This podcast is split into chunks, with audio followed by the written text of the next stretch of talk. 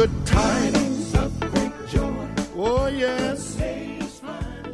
Good tidings, ladies and gentlemen. Welcome to the Good Tidings radio broadcast here at WXAN Radio. We're glad that you're tuned in today, wherever you may be listening from, uh, here locally in our region or across this great country. We're glad that you're tuned in. Call a friend, text a friend, email a friend. Let them know that the Good Tidings radio broadcast is on today. And we want to be a blessing to you as a believer. I want to help you grow in the grace and knowledge of our Lord and Savior Jesus Christ. And if you're here and you're not a Christian, that you'll listen and you'll put your faith in Jesus to be your personal Savior and be born again. Make heaven your home. We are thankful for the opportunity to be on WXAN radio. As you know, locally it's 103.9 FM, or if you're listening via the internet, it's www.wxanradio.com. And then when you see the page pull up, click on Listen Live. So we're grateful that you're here today. I've got a lot I want to share with you this morning, so I'm going to get right into it. Open your Bibles, please, to Philippians chapter 2. Philippians chapter number 2. And uh, we're going to take a text out of the New Testament book of Philippians. I want to speak to you today, and for lack of a better term, I just want to say His name is wonderful. I want to share it with you this this sermon entitled His Name is Wonderful. And the him we're talking about is none other than Jesus Christ. If you would like to contact me, sometimes I forget to tell you how to do that. Many of you've done that, and we're grateful. You can reach me uh, via email on drdave13 at gmail.com. That's D R D A V E 1 3 at gmail.com. I am David Pinkerton, and I'm glad that you're listening today, and I hope that God will bless your heart. Philippians chapter number 2, and we're going to begin reading in verse number 1 down through verse number 5, okay? If there be therefore any consolation in Christ, if any comfort of love, if any fellowship of the Spirit, if any bowels and mercies, fulfill ye my joy, that ye may be like minded, having the same love, being of one accord, of one mind. Let nothing be done through strife or vainglory, but in lowliness of mind let each esteem other better than themselves. Look not every man on his own things, but every man also on the things of others. Now notice verse 5 of Philippians chapter 2. Let this mind be in you, which was also in Christ Jesus. Verse 6 Who being in the form of God, thought it not robbery to be equal with God, but made himself of no reputation, and took upon him the form of a servant, and was made in the likeness of men. And being found in fashion as a man, he humbled himself and became obedient unto death, even the death of the cross. Wherefore God also hath highly exalted him, and given him a name which is above every name. Folks, his name is wonderful. Verse 10 that at the name of Jesus, every knee should bow of things in heaven, and things in the earth, and things under the earth, and that every tongue should confess that Jesus Christ is Lord, to the glory of God the Father. His name is wonderful. Well, I'm going to get right into it today and uh, want to share with you one of my favorite Beatitudes. And that Beatitude is Blessed is the preacher who can get airborne without using too much runway. All right. And truly, as night follows day and day follows night, God still lives and the Bible is right. So, verse number five let this mind be in you, which was also in Christ Jesus who being in the form of God thought it not equal to be not, thought it not robbery rather to be equal with God, but made himself of no reputation and took upon him the form of a servant, and was made in the likeness of men, and being found in fashion as a man, he humbled himself and became obedient unto death, even the death of the cross. Wherefore God also hath highly exalted him, and given him, that's Jesus, a name which is above every name. Think about that. Every name in the world, every world leader, every great celebrities, maybe some icons of the past and some of the future that you're looking forward to or you're looking at today, and you think this person has a name that is is just renowned across the world. Think about that because Jesus Christ has been given a name that's above every name. That at the name of Jesus, every knee shall bow should bow of things in heaven and things in the earth and things under the earth, and that every tongue, that's every language, every nationality of people, every country, every person, folks, every tongue should confess that Jesus Christ is Lord to the glory of God the Father. Now, I'm glad that God's word is settled in heaven. And it's settled right here on earth as well in this wonderful book that we call the Bible. It's inspired. The Bible, it's infallible, it's inerrant, it's impeccable, it's indestructible, it is powerful, it is precious, it's perfect, it's pure. The Bible, it is pontifical, and it is preserved in our language here, in the English language, in the King James Bible. Now, those of you that follow after me know that I don't fall out with different versions. I just prefer to listen and preach and teach from the King James Bible. The song says, there is a name that I love to hear. I love to sing its worth. It sounds like music in mine ear, the sweetest name on earth. Oh, how I love Jesus. Do you love Jesus today? Christian friend, everything that you're going through in life, every trial, every triumph, every victory, every kind of trouble you're going through, it's all designed that the trial of our faith to bring us back to look at Jesus and refocus on Jesus. Do you love Jesus more than anyone and anything else? Loving Jesus first and foremost is what he spoke to the, the leaders at Ephesus about over in Revelation. He said, You don't love me like you used to. Christian friend, if there was a time that you loved Jesus more than you love Jesus now, you're backslidden. Ask God to forgive you, to refocus you upon Christ, looking unto Jesus, the Bible says. Don't look unto the ministry. Don't look unto unto denominational bosses. Don't look unto politics. Don't look unto celebrities. Don't look unto anything but Jesus, the author and the finisher of your faith. And let God refocus you, revive you, resuscitate you, strengthen you in the inner man. And all of that has taken place. Revival happens when we refocus upon loving Jesus Christ. The song said, Oh, how I love Jesus. Now, folks, I'm resolved that the focus of my ministry, David Pinkerton's ministry, and the theme of my message would be Jesus Christ alone. Not Jesus plus anything, Jesus alone. In Revelation chapter 1 and verse 5, the Bible says, Unto him that loved us and washed us from our sins in his own blood, and hath made us kings and priests unto God and his Father. To him be glory and dominion forever and ever. Amen. Folks, I confess that Jesus Christ is my Savior, my sovereign, my sufficiency. He is my supply. He's my strength. He is my satisfaction. Jesus is my security. He's my standard bearer. He is my shepherd. He's my sacrifice, and He is my substitute. I confess that Jesus Christ is my life. He's my Lord. He is my love. He is my liberty. I also confess that Jesus Christ is my Redeemer, my ruler, my reward, my righteousness, my refuge. He is the rock of my salvation.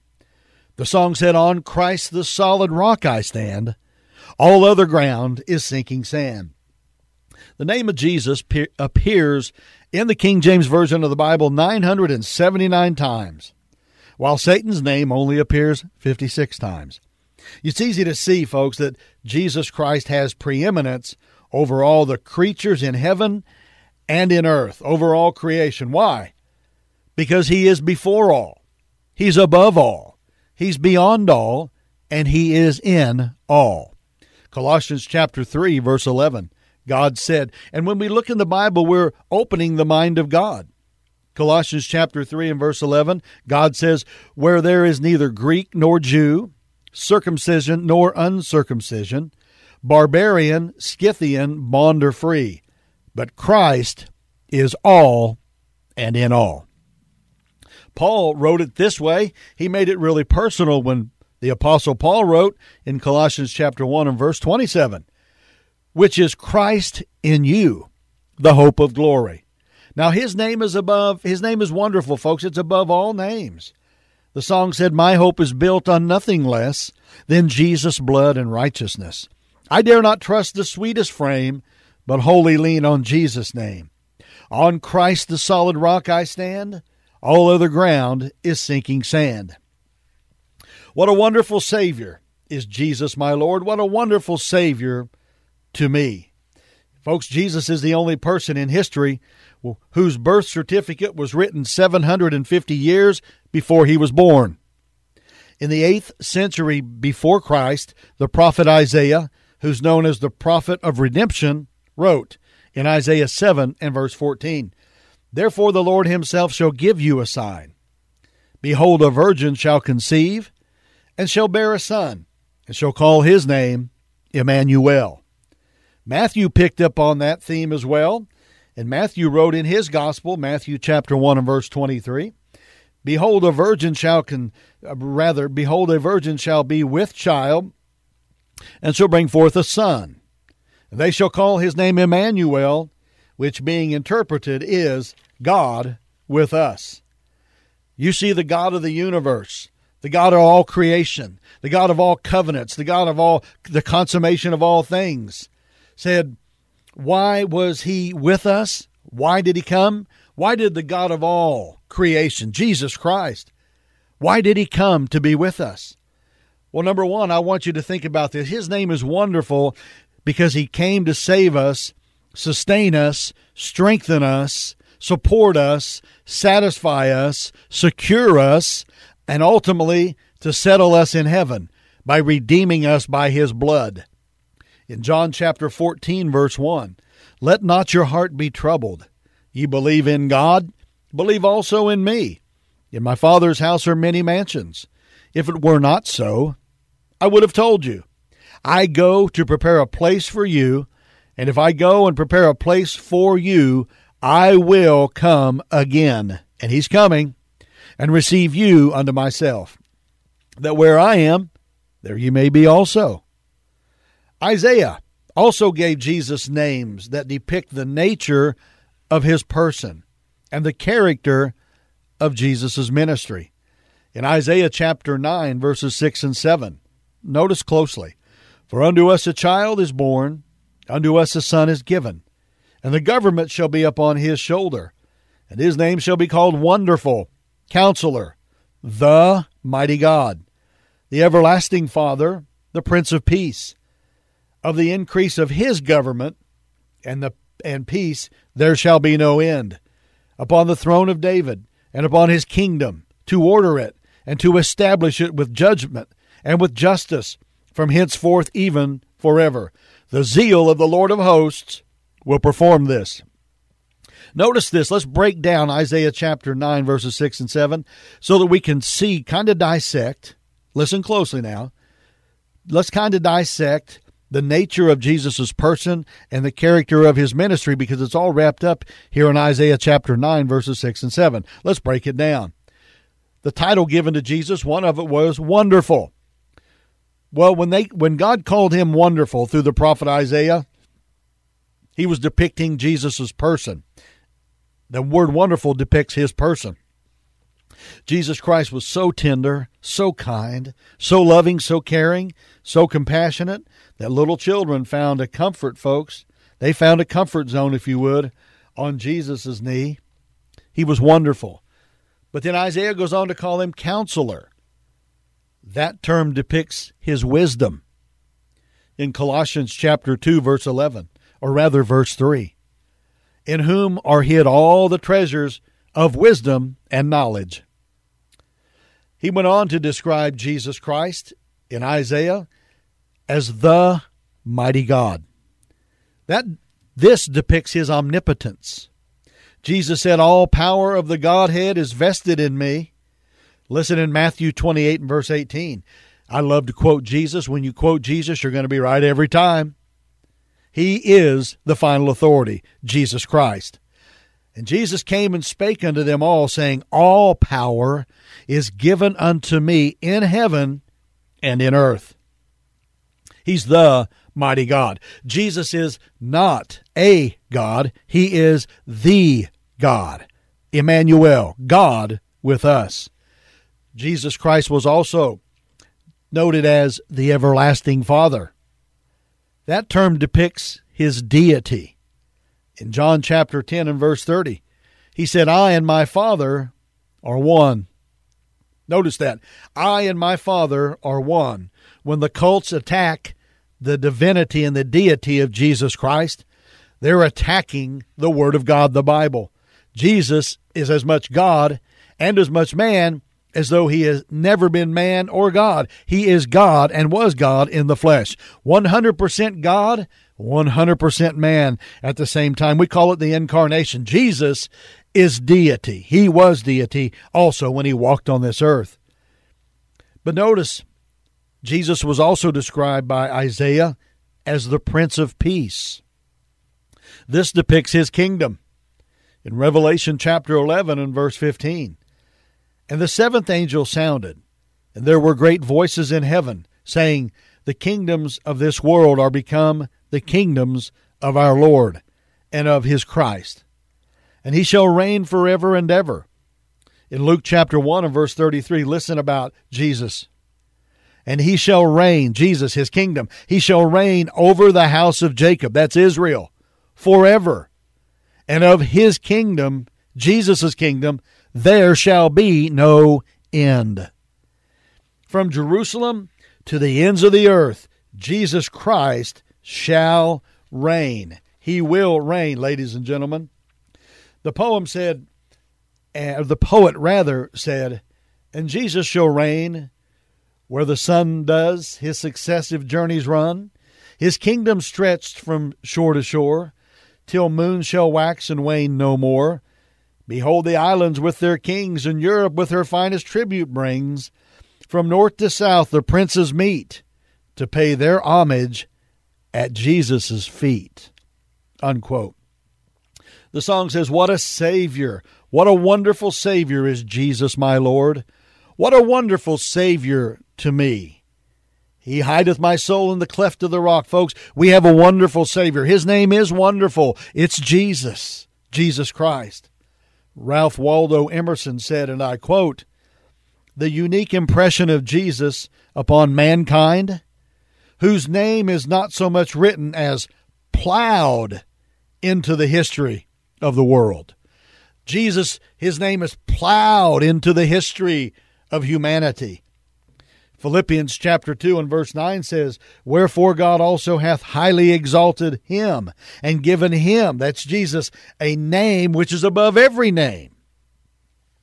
The early church father said, and I quote, If the highest heavens were my pulpit, and all the world my parish, Jesus alone would be my text. Unquote. In Psalm chapter 8, listen to the scripture. O Lord, our Lord, how excellent is thy name in all the earth, who has set thy glory above the heavens. Out of the mouth of babes and sucklings hast thou ordained strength because of thine enemies, that thou mightest still the enemy and the avenger. Jesus' name is wonderful. Now, I want you to jot down a couple thoughts as we consider, with the time that we have left, about Jesus Christ and his name being wonderful. Number one, I submit to you there is salvation only in Jesus Christ and his wonderful name. There is salvation only in his wonderful name. In John chapter 3, verse number 1 through verse number 3, we read the account over there about Nicodemus. You remember that, that well-known, well-known passage of Scripture. Let me turn over to it real quick. Let me uh, get through the Scripture here in John chapter 3 and verse 1, there was a man, here comes Nicodemus on scene. There was a man of the Pharisees whose name was Nicodemus, a ruler of the Jews. The same came to Jesus by night. He didn't want to be seen, folks. He was a leader and he was too proud. He didn't want to be seen.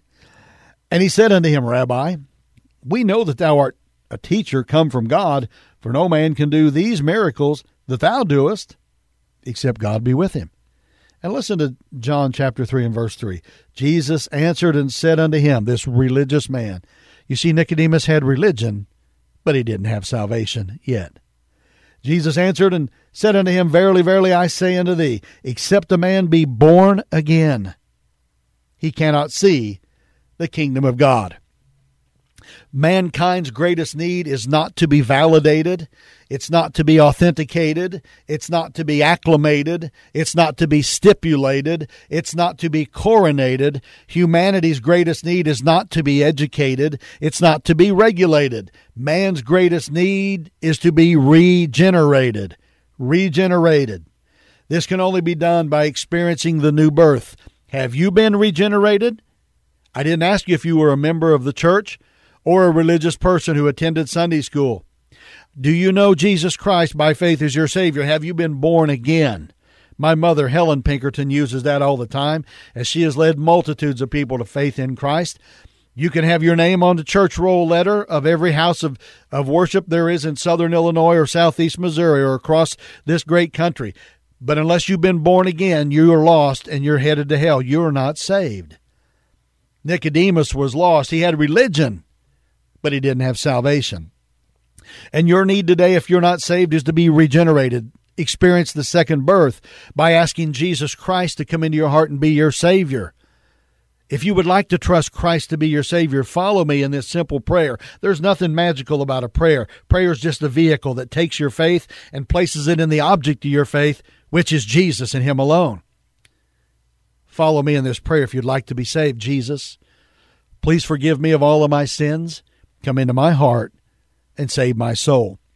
I'm trusting you and you alone to be my personal Savior and to take me to heaven. Amen. And if you've trusted Christ then as your Savior and followed me in that prayer, we want to know. We believe you've been born again spiritually. You've been brought to life spiritually. That's the greatest need that humanity has is to be regenerated, born again. Jesus told Nicodemus, you must except a man be born again. Matthew 1 21.